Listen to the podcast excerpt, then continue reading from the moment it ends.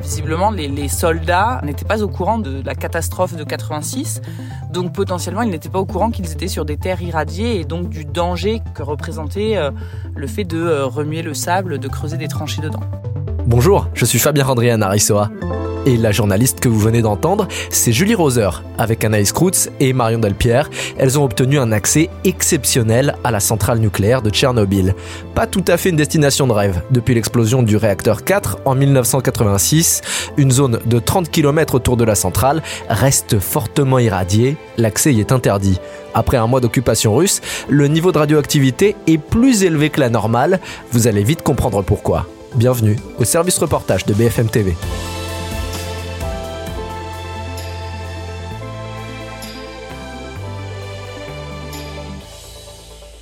Salut Anaïs, salut Julie. Salut, Fabien.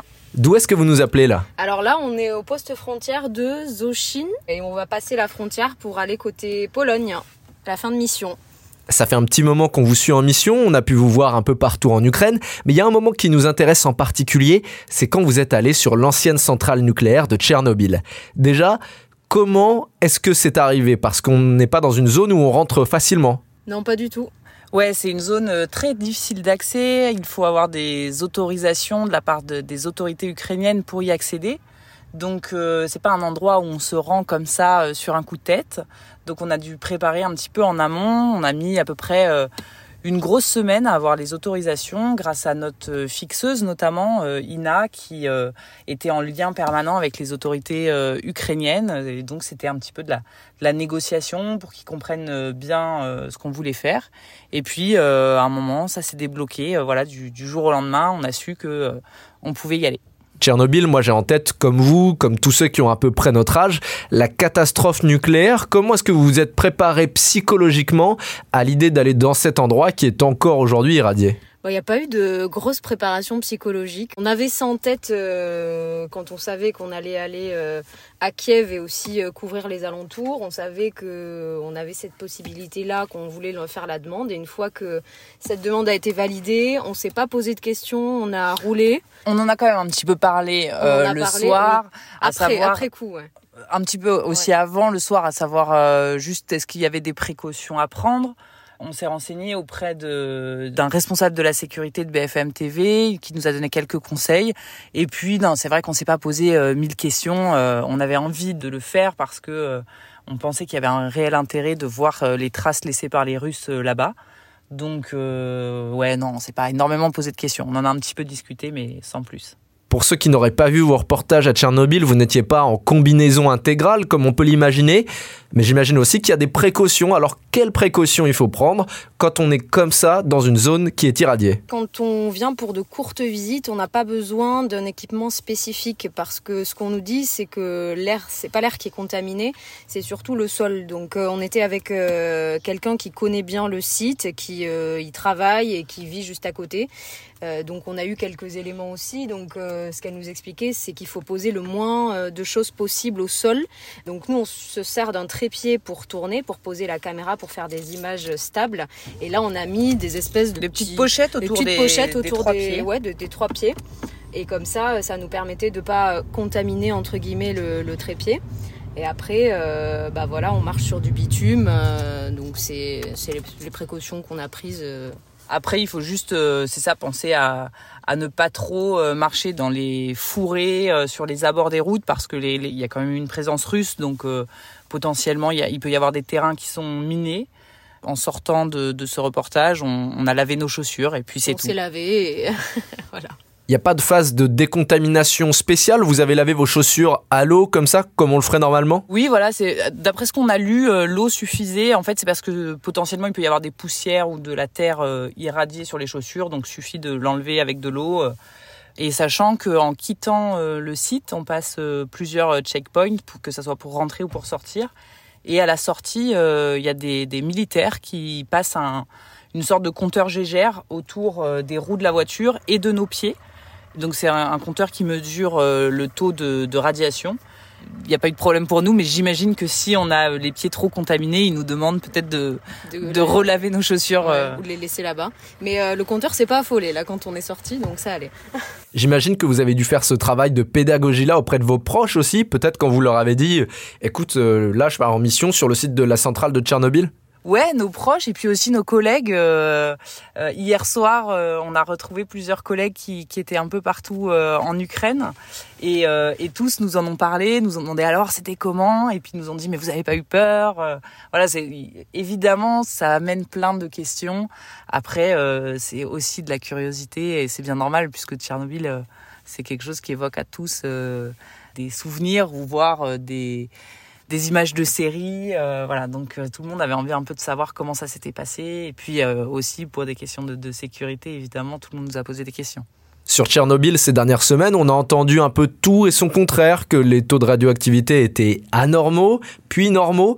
Est-ce que vous pouvez nous raconter un peu ce qui s'est passé depuis que les Russes ont pris le contrôle de ce territoire? Alors on a surtout les informations qu'a donné l'Agence internationale de l'énergie atomique et en gros, ce qu'ils ont constaté et vérifié, c'est qu'il y avait eu des variations des niveaux de radioactivité au moment de l'occupation des Russes, et notamment quand ils ont creusé ces tranchées dans la forêt rouge, donc c'est la partie la plus contaminée euh, de la centrale.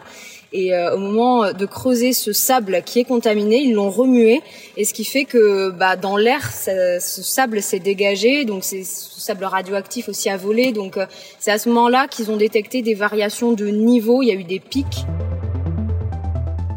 cette zone, où les sols sont chargés en radioactivité, le sable a été complètement retourné, au mépris des risques de radiation. Ce sont les tranchées et les positions qui ont été établies par les soldats russes au sol, des restes de rations militaires, des vêtements, les dernières traces de cette occupation russe ici sur le site de la centrale.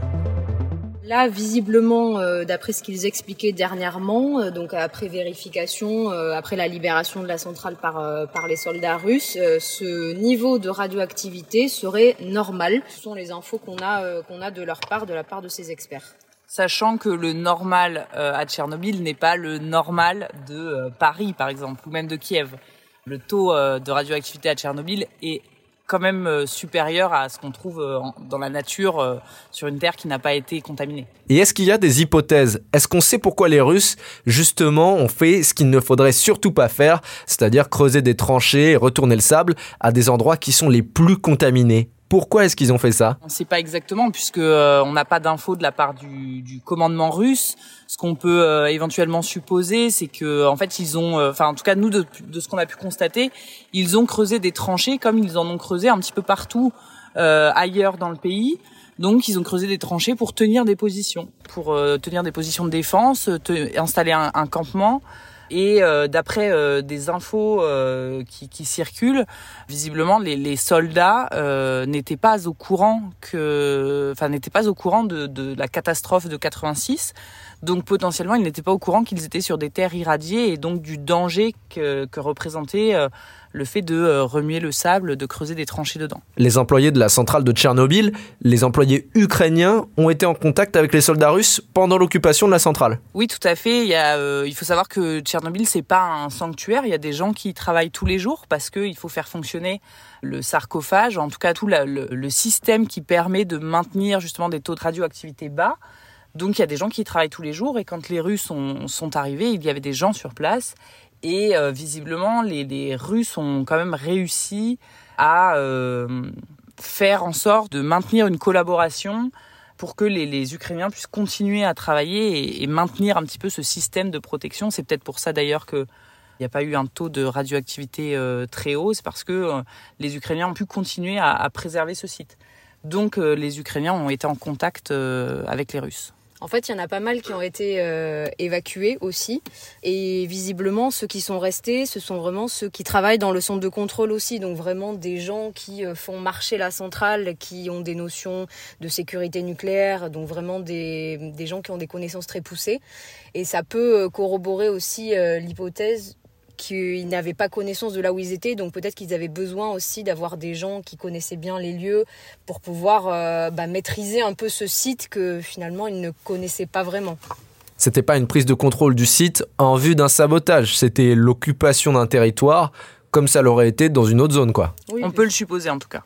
C'est sur la route de Kiev, donc c'est juste après la frontière biélorusse. Si euh, les, soldats russes sont passés par là, ça paraît logique qu'ils l'aient occupé dans un premier temps, sachant que c'est un, immense site euh, avec des kilomètres. Enfin, la zone d'exclusion, elle fait 30 kilomètres autour de la centrale, donc euh, qu'ils en aient pris possession, ça paraît pas illogique si ils envisageaient de descendre ensuite vers Kiev. C'était sur la route. Et vous, donc, qu'est-ce que vous avez constaté sur place? Il y a ces tranchées, il y avait aussi des objets qui avaient été laissés par les soldats russes qui étaient partis peut-être un peu à la va-vite? Mais oui, en fait, euh, comme euh, partout, dans tous les villages euh, qu'on a fait, il y, a, des traces d'occupation russe. C'est des, objets tout simples, c'est-à-dire c'est des, des, portions, des boîtes de portions militaires, de rations alimentaires russes euh, on a vu aussi des vêtements, euh, des déchets en tout genre, euh, voilà, des bouteilles d'eau. Donc on, atteste, grâce à ces objets-là, que c'était une présence russe, puisque c'est les mêmes objets, notamment les, rations militaires, on les avait observés dans d'autres villages. Donc c'est vraiment le, la ration qu'on donne à tous les soldats quand ils se battent. Donc voilà. C'est quoi les prochaines étapes pour vous? Est-ce que vous rentrez en France et est-ce que vous allez avoir un check-up de santé à passer en rentrant? Comment est-ce que ça se passe?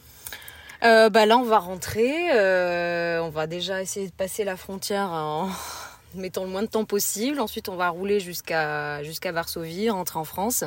Et puis. Euh, a priori, non, pas de pas de, check-up de, de santé. Euh, tout, tout va bien. Donc, en fait, euh, de ce qu'on a pu lire, etc. Les, radiations auxquelles on a pu s'exposer éventuellement ne sont pas beaucoup plus élevées qu'une radio, par exemple, quand on passe une radio à l'hôpital a priori, hein, tout ça, c'est pas une info euh, euh, hyper fiable, mais on se dit que voilà, on n'a pas été beaucoup exposé. Faut, on se rappelle très souvent qu'il y a des gens qui travaillent tous les jours. Nous, on y a passé 4 heures. Donc, euh, donc a priori, ça, ça, devrait aller. Bon, c'est tout ce qu'on vous souhaite en tout cas. Merci Julie, merci Anaïs. Bon retour. Merci à toi. Vous venez d'écouter le Service Reportage, un podcast créé pour raconter différemment la guerre en Ukraine. De nouveaux épisodes arrivent, alors si ça vous a plu, abonnez-vous sur votre plateforme préférée pour ne rien manquer. Et pourquoi pas nous laisser une note ou un commentaire. À bientôt